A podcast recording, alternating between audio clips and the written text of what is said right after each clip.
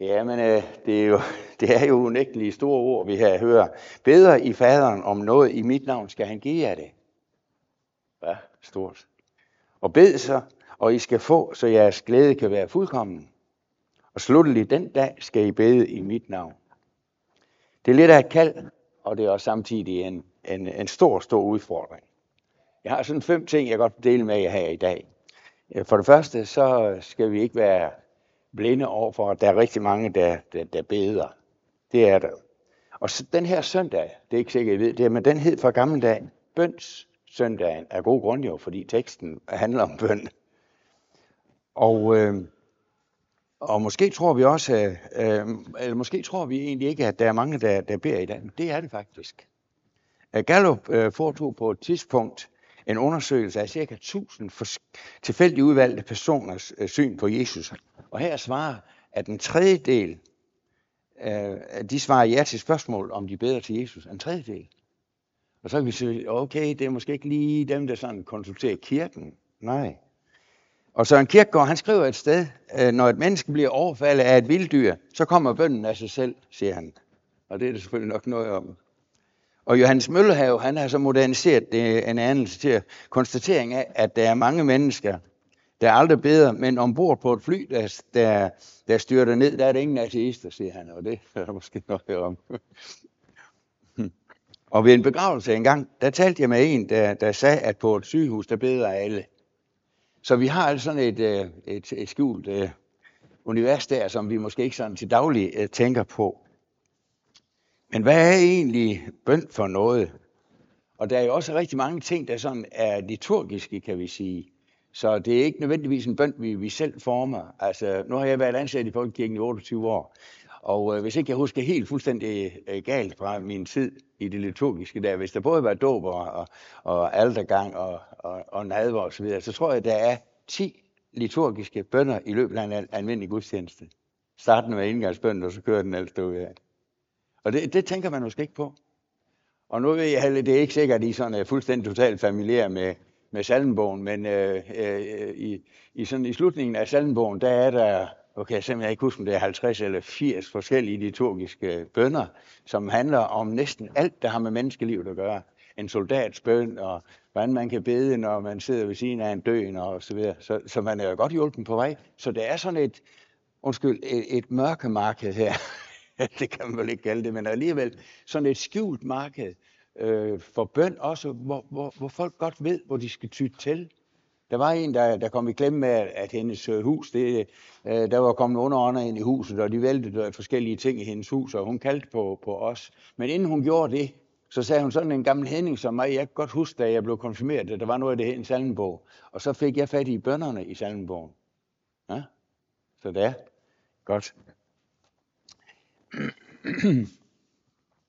Og hvad er så egentlig bøn, når vi sådan skal prøve lige at tænke det lidt efter? Og øh, ja, men altså, vi kan for eksempel møde det i dagligdagen, hvor man beder, beder om hjælp. Kan du ikke lige øh, hjælpe med at skubbe min bil? Jeg kan ikke øh, starte den. Eller også, jeg beder dig så endelig, øh, slå ikke min kat ihjel, selvom den jager dag og nat. Du ved, vi kan godt have sådan, Øh, og vi kan bede om godt vejr, for eksempel, hvis man har slået konen eller noget. At, nej, nej, det var ikke det, jeg sagde. Så, så vi har sådan nogle, nogle elementer der, øh, hvor vi sådan i dagligdagen faktisk bruger det her med bøn rigtig meget. Det gør vi. Men hvis vi så går til ordbøgerne, som igen skal sådan, øh, give os et sandfærdigt billede af, hvad det vil sige at bede, øh, så siger øh, det, at det er indtrængende og ydmyg, koncentreret henvendelse til Gud, eller som en anden ordbog udtrykker det, om menneskets henvendelse til Gud. Men hvor har vi så nogle gode ord om bøn, nu da vi er en kristen menighed, og bøn er noget centralt i, i troens verden? Hvor kan vi få nogle gode råd til, hvad bøn er for noget? Der har jeg ikke bedre bud end øh, bøndernes bog, nemlig salmernes bog.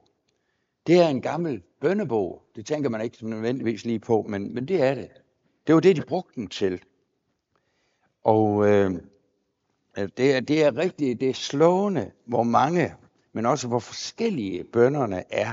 Og vi finder her bønder som bønder, ikke bønder, men bønder, som udtrykker sprudlende glæde over Guds kærlighed og omsorg for folket og den enkelte. Men vi finder også bønder om hjælp, når folket står over for deres fjender, eller når den enkelte rammes af sygdom og ledelse. Vi møder også fortvivlede råb over, at Gud blot ser passivt til, når mennesker er i nød. Men også rasende bønder, rasende klager over, at han ikke interesserer sig for sin skabning. Og vi finder også bønder, som udtrykker brændende had og beder om blodig hævn over fjenderne, ja, end over, at deres småbørn, småbørn må blive smadret mod klippen. Okay, vi er måske ikke sådan helt vant til øh, sådan, sådan, den måde at bede på, men, men det er i hvert fald, hvad salmernes bog indeholder. Det kan vi ikke skjule. Det kan være jo læse sig til. Det er altså, når vi ser på disse bønder, stort set ingen menneskelig erfaring eller følelse, intet anlæggende og intet ønske, der ikke har fået lov til at komme til udtryk i bønderne i Israels gudstjeneste. Det er faktisk sådan, det er. Og når vi så måske lige knap nok øh, er så klar på, hvad, hvordan vores bøn kan se ud, så er det måske, fordi vi ikke helt ånder og lever i de 150 salmer, som vi har i salmernes bog. Den er altså god at få forstand af, også ind i ens bønsliv. På det gudsforhold, der, der beskrives og beskildres i salmernes bog, det er på ingen øh, måde underlagt censur eller forventning om politisk korrekt og åndelig korrekthed. Alt er der plads til, når mennesket henvender sig til Gud. Så hvis du er i tvivl om, om du kan udtrykke din vrede over for Gud, ja, så kan du det, for det gør salmisterne. Så, ja. Det næste, jeg også har lyst til at dele med her i dag, det er, at bønden kan bestemt være en kamp og indeholde mange skuffelser.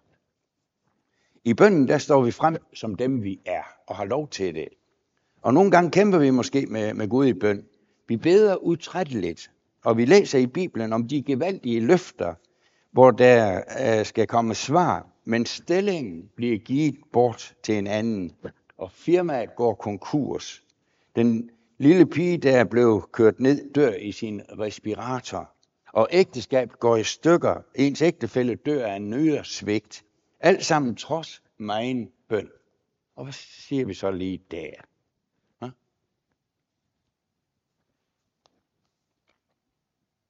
Så kan Gud måske godt glide ud af de foldede hænder, og man føler mismod og tvivl.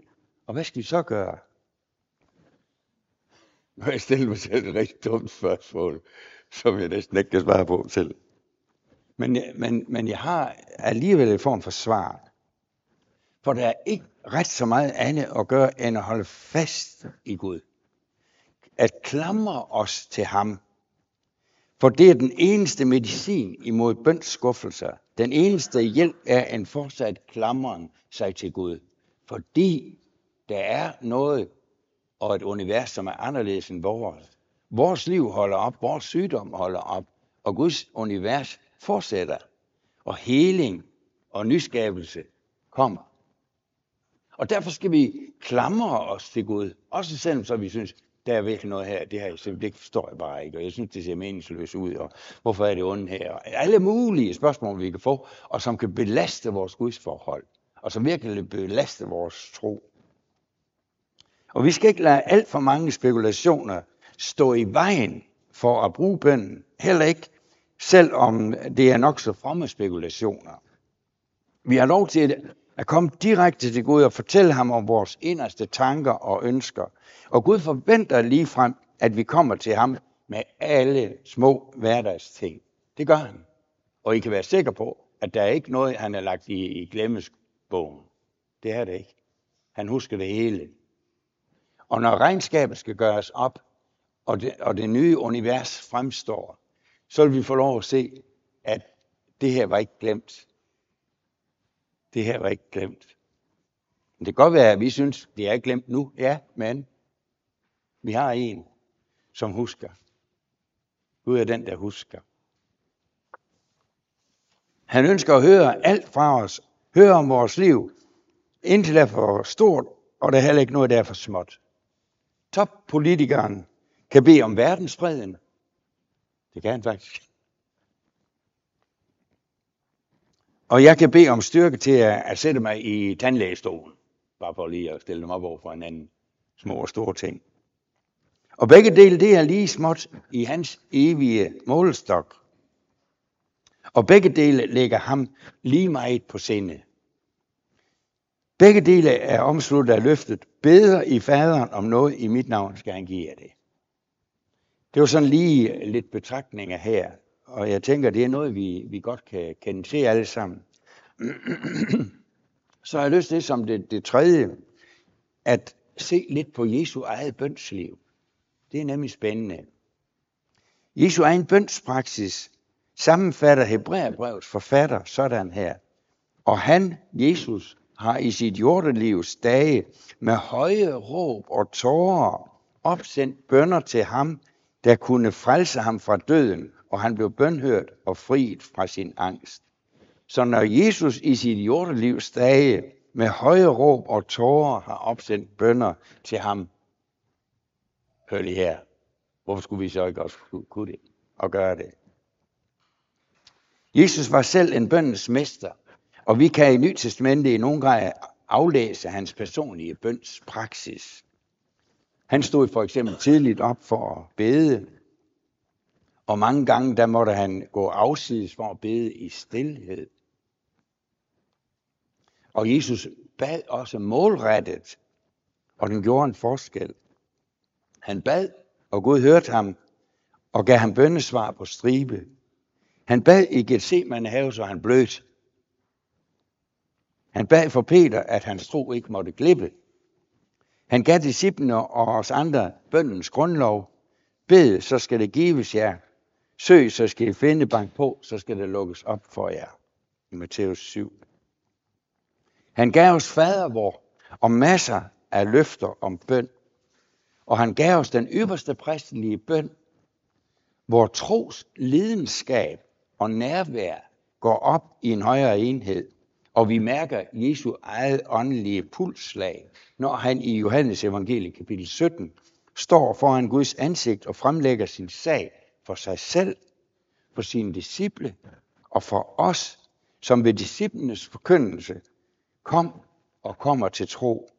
Og hvor Jesus beder for alle troende, at de må være ét i troen, så verden må forstå, at Gud har sendt ham, og hvor han beder om, at kærligheden, den indbyrdes kærlighed, må blive praktiseret på en sådan måde, at verden må se den herlighed, der kommer ovenfra. Sig en bøn. Prøv at studere det. Prøv at tænke over det. Prøv at tænke over Jesu ypperste, præst, ypperste præstlige bøn, så gør den til din egen. Spændende. For Jesus, der var bønnen livsnerven, og han var i, i konstant forbindelse med sin himmelske far, for det var Guds vilje, det drejer sig om. Stiller jeg et frækt spørgsmål her. Hvordan står det lige til med din egen bøn? Hvordan har du det med din bøn? Hvordan ser den ud? Er den inspireret af de her ting her? Er den inspireret af salmernes bog? Er den inspireret af dine øh, inderligste længsler? Eller er den inspireret af dine frustrationer? Eller hvad er den? Hvordan, hvordan ser din egen bøn ud? Er det den samme bøn, som du bag i går? Eller er det en ny bøn i morgen? Eller hvordan? Har du et nyt emne, som du vil tage frem? Eller mangler du noget at tage frem i din bøn? Spørg bare lige. Altså nu kan jeg sige for mit eget vedkommende. vi er blevet så gamle, min kone og jeg. Vi har været gift i 52 år. Og øh, mandsmænden er nogle gange helt ned på sekunder. Øh, så I kan godt høre, der er et eller andet, som kan svips i den her. her. Det kan du måske også for nogle af jer, det skal jeg ikke kunne sige. Men, men vi, har, vi, har, vi har indrettet os i forhold til, til vores bøn, sådan at vi, vi har rigtig meget skrevet op. Jeg tror, at vores bøndeliste den består af cirka 250 personer. Og så deler vi, øh, så deler vi vores, vores bøn. Øh, vi læser kapitel i, i Guds ord hver morgen. Og, og så, har vi, så har vi en inddeling af hele ugen. For eksempel mandagens bøn, den er øh, vi til, at vi beder for, for øh, folkekirken og for dens ledelse og for de præster, som vi kender, og dem, som vi synes er af god vilje, og som vi gerne vil bede for. Om tirsdagen, der beder vi så for alle vores venner, øh, dem som vi kender, og, og dem vi har medvandrerskab sammen med. Og om onsdagen, der beder vi for den, vi for den store politiske verdenssituation. Der beder vi for alle øh, øh lederne, øh, Risi Sunak og, og øh, alle de forskellige, øh, som vi har for Ukraine og alle de her ting. Og om torsdagen, der beder vi for Dansk Oase. Og øh, om, om øh, og Bue. Og om fredagen, der beder vi for vores egen kirke. De tjenester, vi har. Vi har cirka 40 aktiviteter i vores kirke, som på en eller anden måde øh, er, er behov for, at vi får bedt for. Og så om lørdagen, der beder vi for alle missionsselskaber, de missionsselskaber, som vi er involveret i. Altså, I skal ikke nødvendigvis øh, gøre, som vi gør det, men vi besluttede os for i, i, øh, i, i fastetiden, at vi altid om morgenen, så vidt vi havde mulighed for det, ville bede i tunger, og så se, hvad der skete. Og jeg har egentlig lyst til at, at sige, jeg tænker da, at det nok bare lige er for mig selv. Men her er en fra den 9. Øh, maj, hvis I kan holde til at høre på den her. Den lyder sådan her. Efter en tungetal, der var der ligesom en profetisk udlægning af den. Det lyder sådan her. Ret kursen ind. Verden og kulturen drejer retningen for jer. Men min ånd har planer for jer, lyder det fra Herren. Planer, som sigter mod målet og giver retning. Målet er sjæles frelse, et helligt og målrettet liv med mig, sammen med mit folk, lyder det fra Herren. I er på vej, vær overbeviste, vær overvågne, vær lyttende, vær overgivet, vær præcise. Min ånd følger jer og justerer jeres vandring, lyder det fra Herren. Det var bare sådan, det er jo, det er jo en spændende vinkel at få ind over sit liv, kan man sige. Så jeg har lige lyst til at opfordre til det også. Nå, øh, jeg sagde, at jeg har i fem, så kan I gætte, så har jeg to punkter mere, så skal I slippe. Men det femte, det er, hvad, jeg vil gerne sige lidt om, hvad bøn kan, og hvad bøn formår. Øhm, i, i, I sidste uge, der var vi 21 til Alfa lederkonference fra vores kirke i London. Fra den 1. til den øh, 2. maj. Og her mødte vi blandt andet tre fra den berømte februar 2023 vækkelse i Universitetet i Asbury i Kentucky i USA, og som har berørt ca. 50 til 70.000 mennesker. Og samme universitet har tidligere oplevet otte såkaldte februarvækkelser siden 1905. Og det var sammen knyttet, alt sammen knyttet til den årlige bønnerunde på universitetet. Universitetets bønspraksis går cirka 200 år tilbage til nogle store vækkelser, som ramte området omkring Asbury i det såkaldte bibelbælte, og som har rødder i John Wesleys eh, hellighedsbevægelse fra omkring slutningen af 1700-tallet. Og her var en bemærkelsesværdig forbindelse mellem bøn og vækkelse. Og tænk, hvad denne bønspraksis har ført til gennem tiderne. Jeg kan lige sige, at universitetet forberedte en 200-års bede jubilæum, og så var det at Gud kom dem i forkøbet og, og lagde vækkelsen på et andet tidspunkt, end det de plejede. Den, som jeg lige omtalte, som, som øh, berørte øh, de her 50.000 eller deromkring. Et andet eksempel fra kirkehistorien. Omkring år 1890 begyndte man ud fra den samme tankegang at danne bedekredse i Melbourne i Australien. Og der samlede snart omkring 40.000 mænd. Vi er slet ikke vant til de her tal her. Men altså, det er bare fordi, vi er i et stort land. Den er større end Jylland. Og det, de samlede cirka 40.000 mennesker om, i omkring 2.000 hjem hver tirsdag for at bede om vækkelse. Wow. Og disse bedegrupper bad en, der hedder Torrey, øh, som døde i 1928. Han er forstander for et meget berømt bibelinstitut, som hedder Moody's Bible Institute i Chicago, og bad ham om at komme til Australien. Og inden han rejste, så var der 5.000 mennesker, som skriftligt lovede, at de hver dag ville bede for ham og hans gerning i Australien. Og da Torrey kom til Melbourne, udbrød der vækkelse, og cirka øh, 10.000 mennesker gav deres liv til Jesus. Bare sådan lige her og nu. Fordi alt var forberedt gennem bøn. Og John Wesley han siger selv, Gud gør ingenting undtagen på baggrund af bøn. Det har jeg nu ikke lige lyst til at, at mene, at han helt har ret i. Men det er alligevel interessant, at han siger det. Og det er interessant hans, hans bevægelse, der har ført til så meget. Ved den senere Pesvik-konference øh, øh, i England i 1902, øhm, blev denne begivenhed i Australien omtalt, og det greb 2.000, som var samlet. Og de blev en del af den bønnevækkelse og vækkelse, og som resultat af det, og i forlængelse af det, der blev tusindvis af skoler bygget, højskoler oprettet, og kirkernes antal fordobledes. Er I med til det? Og mange mennesker fik rettet op på deres liv, og et slående eksempel, bevis på, at vækkelseskristendom ikke er kulturfjendtlig, hvad den ofte bliver beskyldt for at være. Og noget af det samme oplevede vi også i Danmark under de store vækkelser i slutningen af 1800-tallet. Inden for en 30-års periode, der byggede i tilknytning til Indermission, som er den største vækkelsesbevægelse, vi har haft i Danmarks historie overhovedet, der blev der bygget 800 missionshuse. Og det skal holdes sammen med, at der er cirka 2.000 kirker, så kan I ligesom forstå, at de oplever næsten også at blive fordoblet, kirkerne, hvis man kan kalde det missionshus en kirke. Men det var i hvert fald et sted, hvor de hellige samledes. Og det er heller ikke sikkert, at I kender den store lederperson i Indre Mission, Niels Peter Madsen. NP Madsen bliver han som regel bare kaldt. Og han døde i 1916, så han var med i den her periode der, og han var en af frontfigurerne i bevægelsen. Og han var optaget af den revival og holiness bevægelse, en, den fornyelses- og hellighedsbevægelse, som udgik fra Kesvik. Men det kostede ham også nogle problemer at være der, for han røg uklar med nogle af de andre ledere i Innovation. Og så havde han en af, jeg tror han er Frimund, øh, en af de kendte, også på besøg. Og så kunne han simpelthen ikke dy sig, for de fik snakket om, hvor kommer vækkelsen fra, og hvordan kan vi fortsætte, hvad sker der, hvad vil Gud, og alle de her ting. Så gik han ind til vinduet, den gode NB Vest, på, det var noget folk, der turde nogle ting, så pegede han imod, så pegede han imod Vest, og siger han derfra, og så sagde han den her med Kæsvik en gang til, og så fik han klø igen. Men altså, han, der, han havde jo en pointe, han havde virkelig en pointe, og den pointe, den her tænkt noget over, fordi hvis der er noget, vi har brug for i vores tid, så mener jeg faktisk, at vi har brug for en hellighedsbevægelse. Der er simpelthen så meget vandhelligt, der foregår rundt omkring. Altså helt ødelæggende for vores land. Det er det virkelig. Og så også en, en, en bedevækkelse.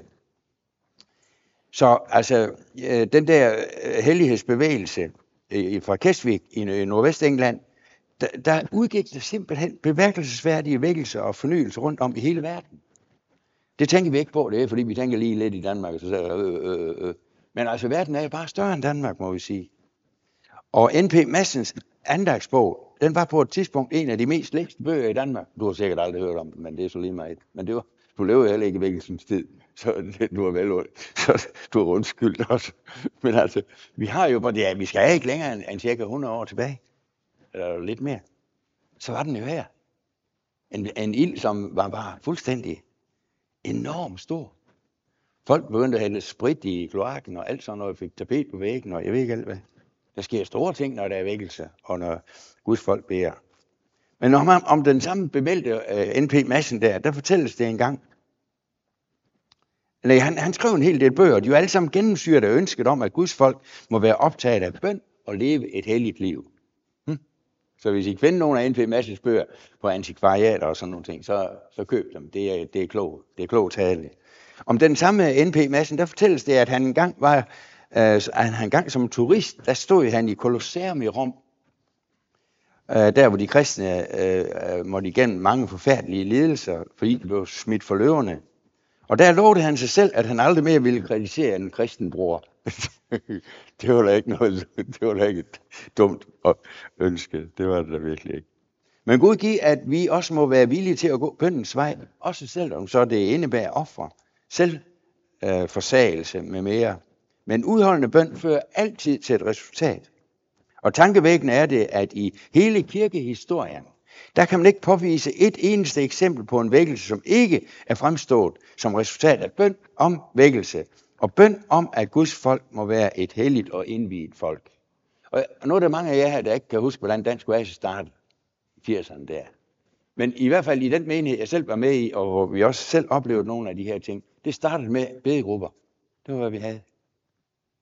Vi, startede, vi havde ikke andet. Vi samledes bare til, til bøn. Og vi var også i tvivl om i, i Silkeborg Oaskirke, det har I sikkert også hørt, for jeg har sikkert sagt det før. Uh, vi havde en, en 2010-version, uh, øh, øh, vision, som var løven ud, og så skulle vi have en ny uh, vision.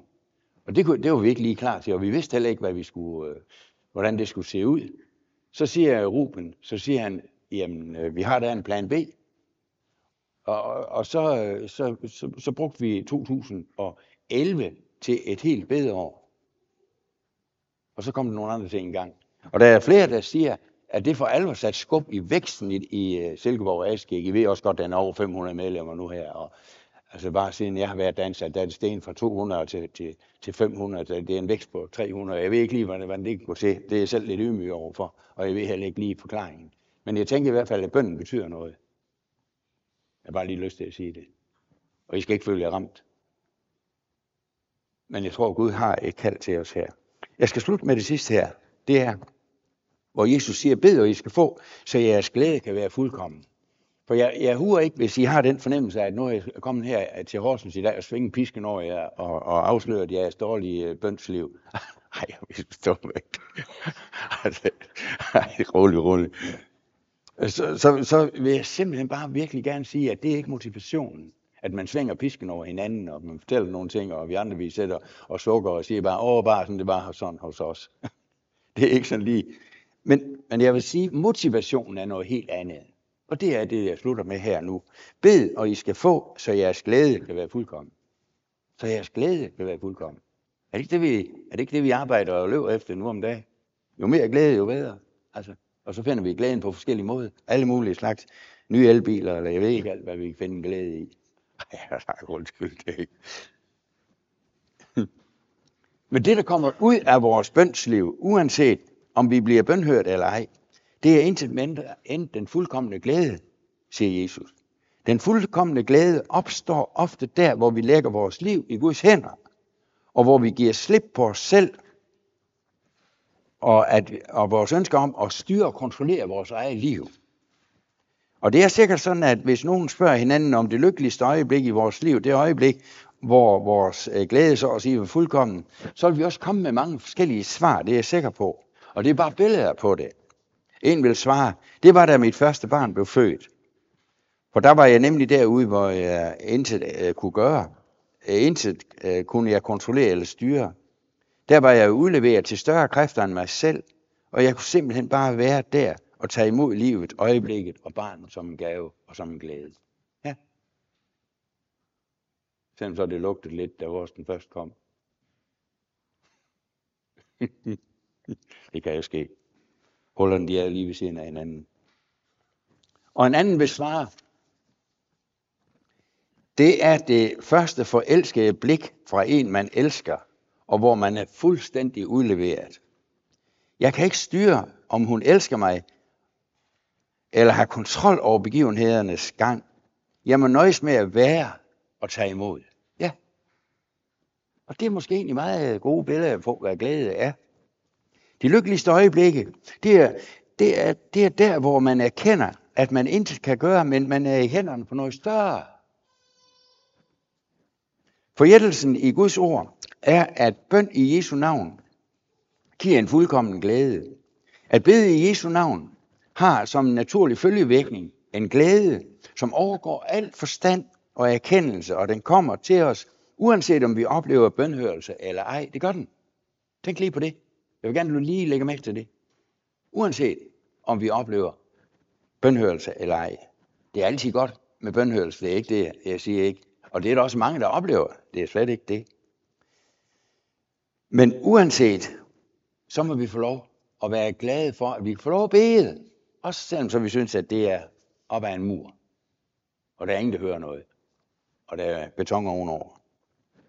Nej, det giver en særlig glæde at få lov til at dele det med ham, der er større end mig. Og den glæde, den skænker Gud os igen og igen. Glæden over at vide sig i Guds hænder. Den Gud, hvis planer er lykke og ikke ulykke, fremtid og håb. Bøn i Jesu navn giver den fuldkommende glæde, den ultimative lykke, som ingen kan tage fra os. Hverken rust, ildebrand, skift i moden eller computernedbrud. Og den glæde skænkes os, når vi i Jesu navn henvender os til den almægtige Gud, og af ham får den fuldkommende glæde, der består i hans kærlighed, glæde, tryghed og kraft.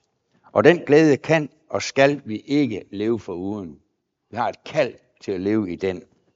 Og at bede i Jesu navn, det er at modtage, lytte, vente, håbe og åbne sig for den store glæde, som gennem bønden i Jesu navn kommer til os i møde fra Gud selv. Det var så lige den her håndfuld, jeg gerne vil dele med jer i dag. Nu er det slut. Okay, tænk over det. Skal vi ikke lige tage en, en, en pause her? Bare lige et øjeblik, hvor vi sådan lige sidder og, og funderer lidt over det.